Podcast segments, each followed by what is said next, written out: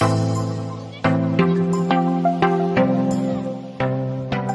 folks, how is your church's online strategy working out for you?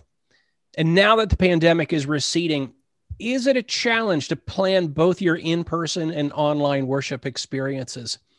Well, my name is Brian Blackmore with Church Production Magazine, and I want to welcome each of you to the CFX Connections podcast. CFX aims to educate and connect people working in churches with those who are seeking to provide better experiences for their communities. And today we're talking with David Leuchner with Digital Great Commission. David has over 25 years of experience in AV and lighting. And until just a few years ago, he was the senior director of technical arts at Gateway Church in Dallas, Texas. Gateway is currently one of the largest churches in America.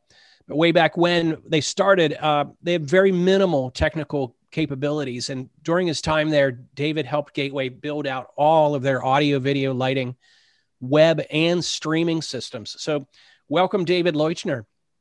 Thank you, Brian. Thank you for having me. It's great to be here.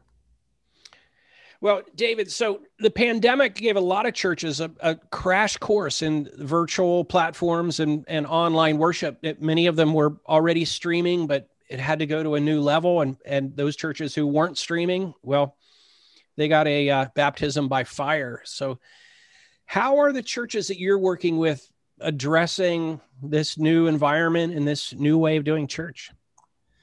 Yeah, well, it's unfortunate that sometimes the church is uh, kind of behind the bar and has to rise to the occasion quickly. Um, what's interesting about the pandemic the pandemic is it really showed us where the rest of the world already was. The rest of the world was already online. The rest of the world was already doing virtual.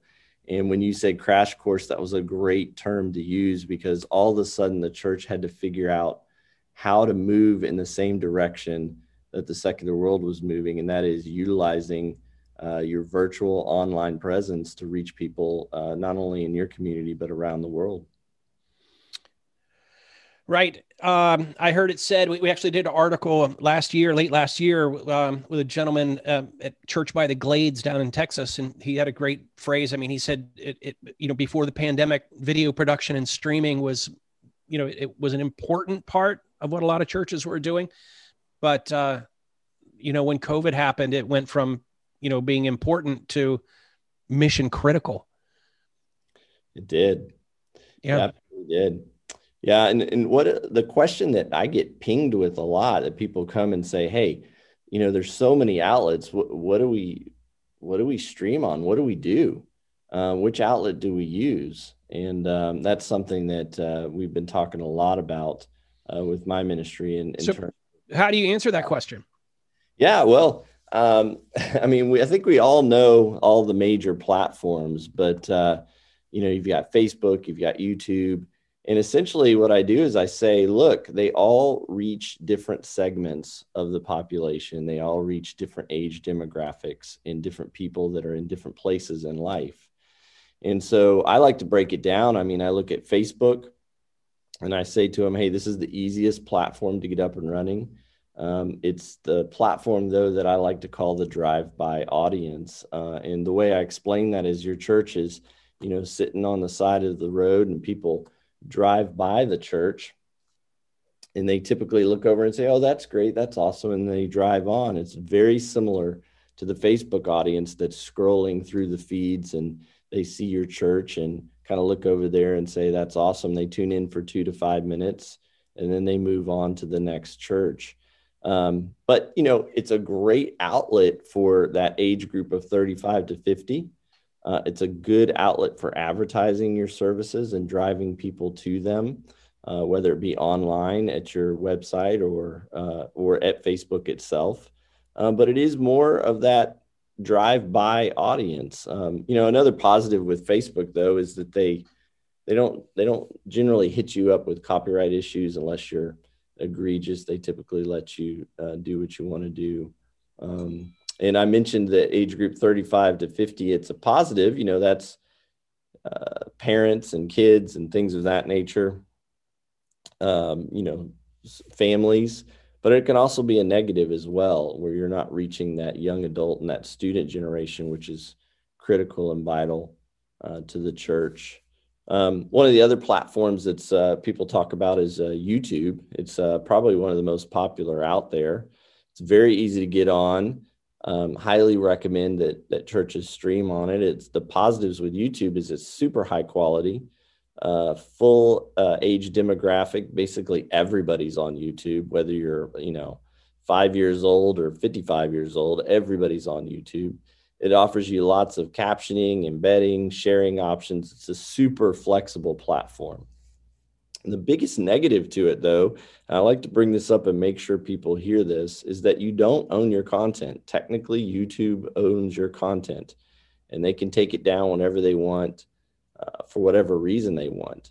Uh, they tend to limit searches, uh, search results for churches, and they discriminate based on their values uh, not necess- they're not necessarily aligning with our biblical values. So you never really know exactly who all you're reaching out there. But the biggest negative uh, to Facebook is advertisements because uh, they own your content. They place ads on your content. And there was uh, some very interesting services that I watched uh, during the election where, you know, just nice intimate moment during worship and bam, up pops an election ad or uh, or another advertisement that you know your pastor probably wouldn't want on there. So, so we're still talking about YouTube, right? Yeah. Okay. Yeah. Yeah. Um, yeah they they they have the ability to put those ads on your content. Mm-hmm. YouTube does, and so uh, so I like to I like to uh, just at least go over that and make sure people understand that it probably shouldn't be your sole outlet that you guys uh, use at the church. Um, you know, another uh, outlet is Vimeo.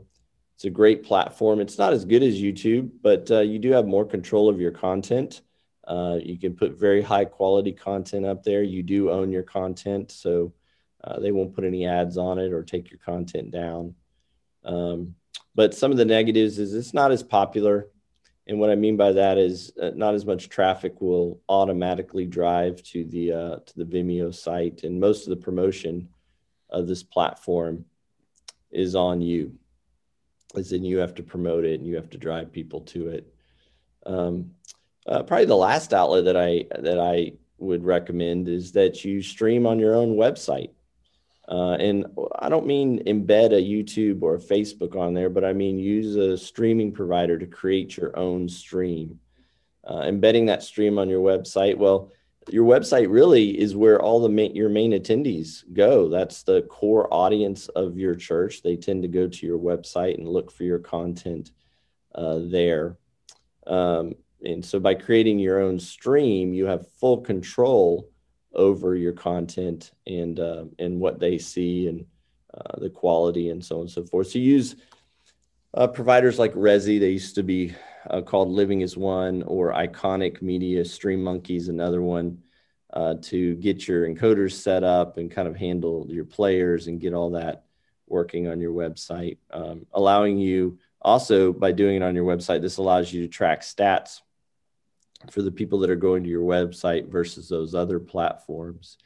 Um, a lot of people say to me, "Oh my gosh, that's so overwhelming." But there's a lot of good tools out there like churchonlineplatform.com. It's totally free, allows you to create your own website uh, for you to stream, uh, you know, using your, your own encoders.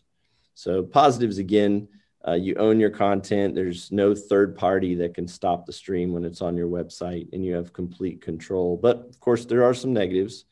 Um, you have to invest in some encoders and some cost and manpower.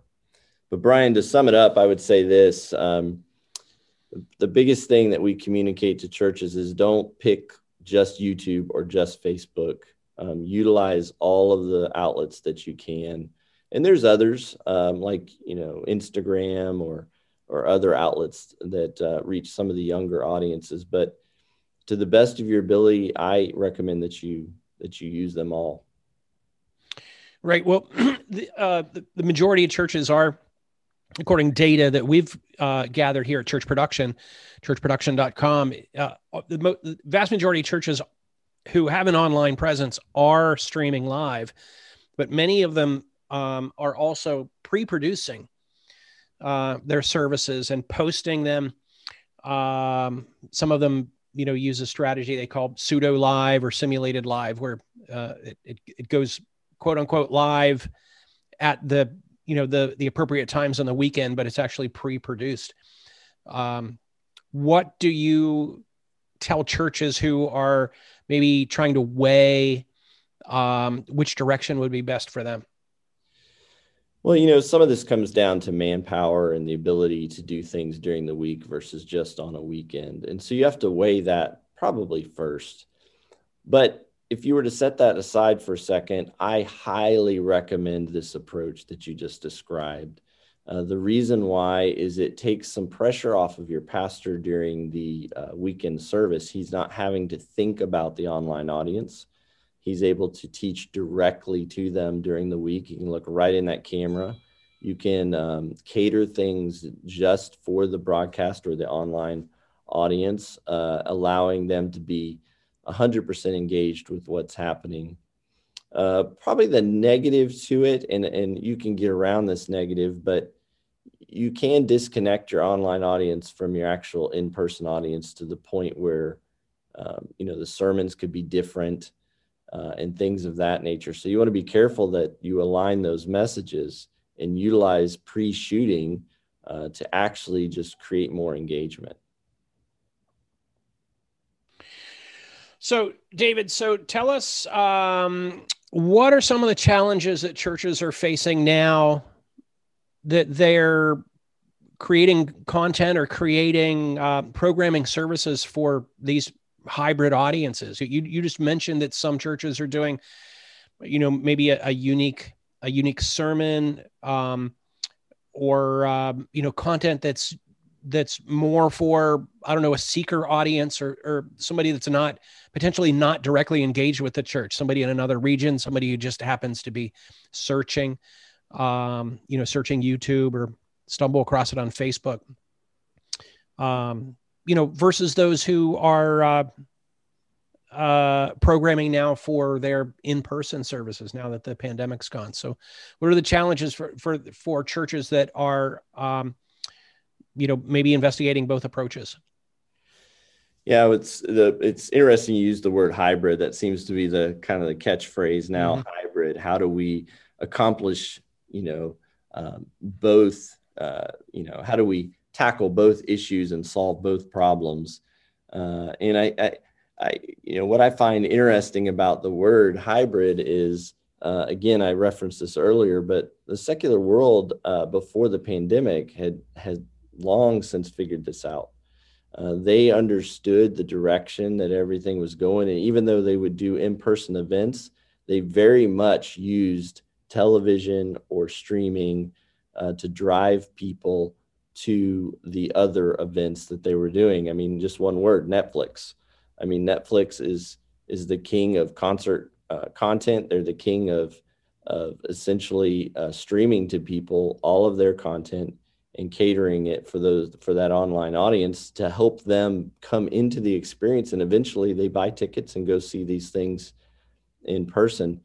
So what I would say to the churches that are trying to tackle this challenge is you don't want to throw your message out just for the online audience. You also don't want to, while analytics are are good, and you want to look at them and see, well, how long are people watching, and uh, where is uh, you know the engagement dropping.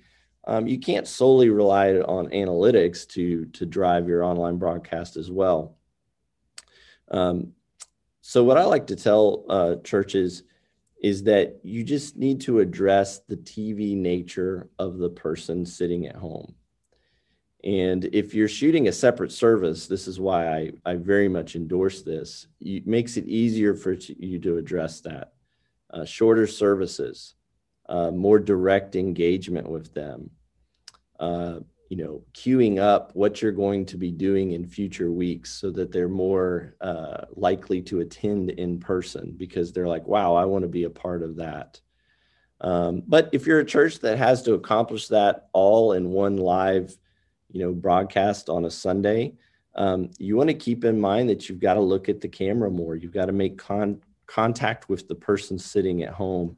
You know, I tell churches that 70 to 80% of the people sitting in your audience when you're doing IMAG, uh, which is, you know, image magnification of what's happening on the platform on your screens, 70 to 80% of that audience is looking at the screen anyway. So when you're looking directly at the camera and talking to the online audience, you're talking to 70 to 80% of your your crowd as well. And so as well as 100% of the online crowd. Yeah, exactly. So right. 100% of your online crowd is seeing you look directly at them and engage them directly.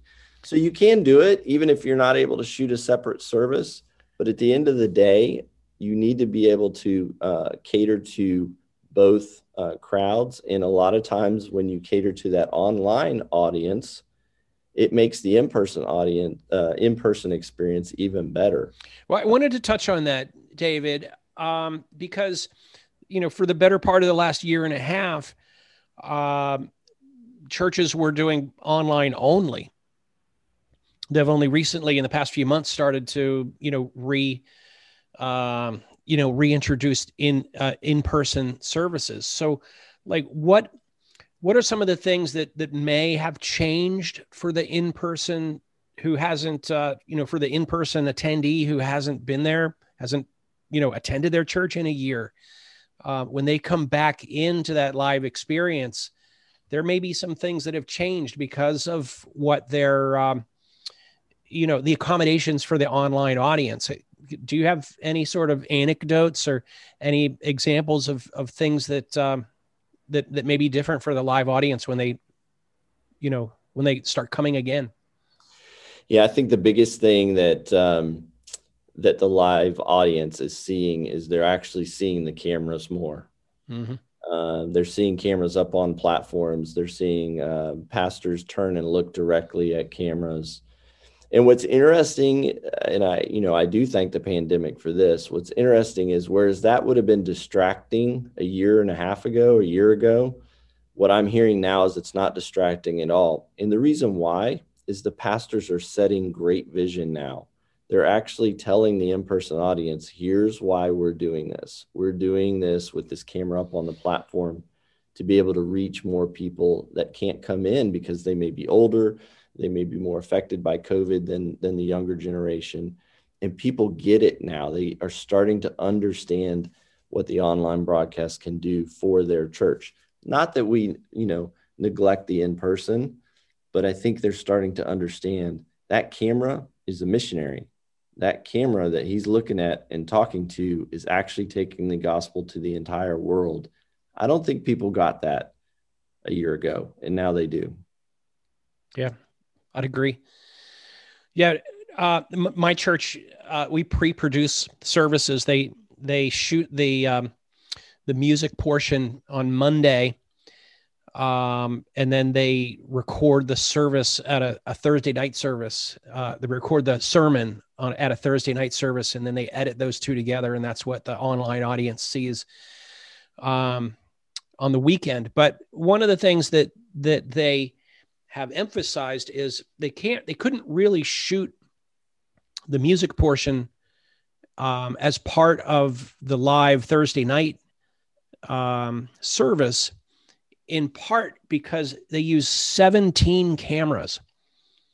The worship the worship the, the music portion of the service is shot with 17 cameras. Now all, all of those aren't manned cameras. There's PTZs and little pov cameras and things like that. But there's a and plus they do it multiple times. They do each song multiple times to you know to get all the angles and things that they want. But um yeah it's it's been a fascinating evolution of uh you know of how we do the both both types of services the online and the um the in person. So, well, David, uh, this has been great. Uh, can you tell us a little bit more about the Digital Great Commission?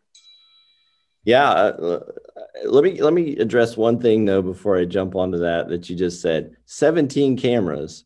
Wow, that's a lot of cameras. But one thing that you also mentioned is they shoot the music on Monday night, right? They do. That's because the audio has become very important and um, I just didn't want to gloss over that. I think um, no, they they uh, they take that uh, multi-track recording and they actually send it to Nashville to be mixed and mastered and, and sent back and and uh, you know relayed over the video. Um, we did an article um, just after Easter last year, 2020, about one church that tried to do that themselves. And um, they recorded Thursday night, and their first online service was Saturday. And it took the the in per the in-house person who said, "Yeah, I can mix this audio." It took him um, somewhere between 40 and 50 hours of mixing between Thursday night and Saturday night. That's and great. that that was just it was just not a sustainable situation. But if you send it off to a professional and you give them enough time, um, you know you'll get the high quality audio the audio that you want. You just won't be killing your in house staff. Yeah, I, I just didn't want to gloss over that because the audio is one of the things that a lot of churches are realizing. They they're the online broadcast audio has to be brought up uh, to par. Uh, yeah. It's kind of a next step if you're if you're just using your front of house console, mm-hmm. uh, your live mix. Your very next step is you've got to get that separate broadcast audio mix so that you can uh, bring that up to the the par of what it needs to be. Yeah, we, we did an article a few years ago, Church Production, churchproduction.com. I believe it was called "In the in the Pursuit of Great Video, Audio is King." Yeah, me being a former front of house guy, used to mix mm-hmm. all the time. I totally agree with that statement. Yeah. So, but yeah, to answer your question. Yeah, Digital Great Commission. Yeah, Digital Great Commission Ministries. What we do is we go out and help uh, churches with exactly what we're talking about today. Um, how do you take your live production and um, and bring it up to to par? How do you take uh, you know, what are the next steps for you on your online streaming? Um, we're a non 501c3 nonprofit and we go out and um, uh, visit churches and uh, help them bring their production to the next level. We help them ha- understand how to look through that lens of the online audience, how to look through that lens of the in person audience. Um, you can get a hold of us uh, by going to digitalgreatcommission.com, uh, or another easy one to remember is audiovideolighting.com. But you can get a hold of me or someone with my team and uh, we'll be happy to come and help you guys uh, get your uh, help you guys get your service to where you feel it needs to be and to you know what we bring to the table is we see a lot of churches and what they're doing um, we see what the secular world is doing and uh, before you make a money decision we can tell you hey that's a good move or that's a bad move all right, David, thank you for joining us. And thank you to all of our listeners at the, um, the CFX Connections podcast. So, registration for the CFX conference and expo is now open. Uh, the, the, CFX is taking place in Dallas, uh, live and in person, September 21st and 22nd, 2021. And you can learn more at churchfacilitiesexpo.com. Uh, David will be there. David's a presenter uh, at the event. Uh, what are you going to be speaking on, David? Virtual church and in person growth. So, a lot of what we just talked about, but right. expanding on it a little bit more and getting into some more details. Um, that, you know, for example, content people. Do you have somebody who's in charge of content? Do you have somebody who's looking at the stream and how it works? Or are, you know, you doing all of that um, with just the same person. You know, what's right, what's the wrong move, uh, and how do you make the best moves? So, virtual church and in person growth, how to balance both. Okay. Thank you, David. Well, listen, folks, check back next month um, for the CFX Connections podcast. The, the topic will be the commandment we brag about breaking. Fascinating conversation with An Johnson and Eric Bird. Um, so and subscribe now before to be, be, sure to subscribe so you can be the first to listen to uh, the new podcast next month. Thank you all again for listening. On behalf of the CFX organization, my name is Brian Blackmore with Church Production Magazine and churchproduction.com. So long for now.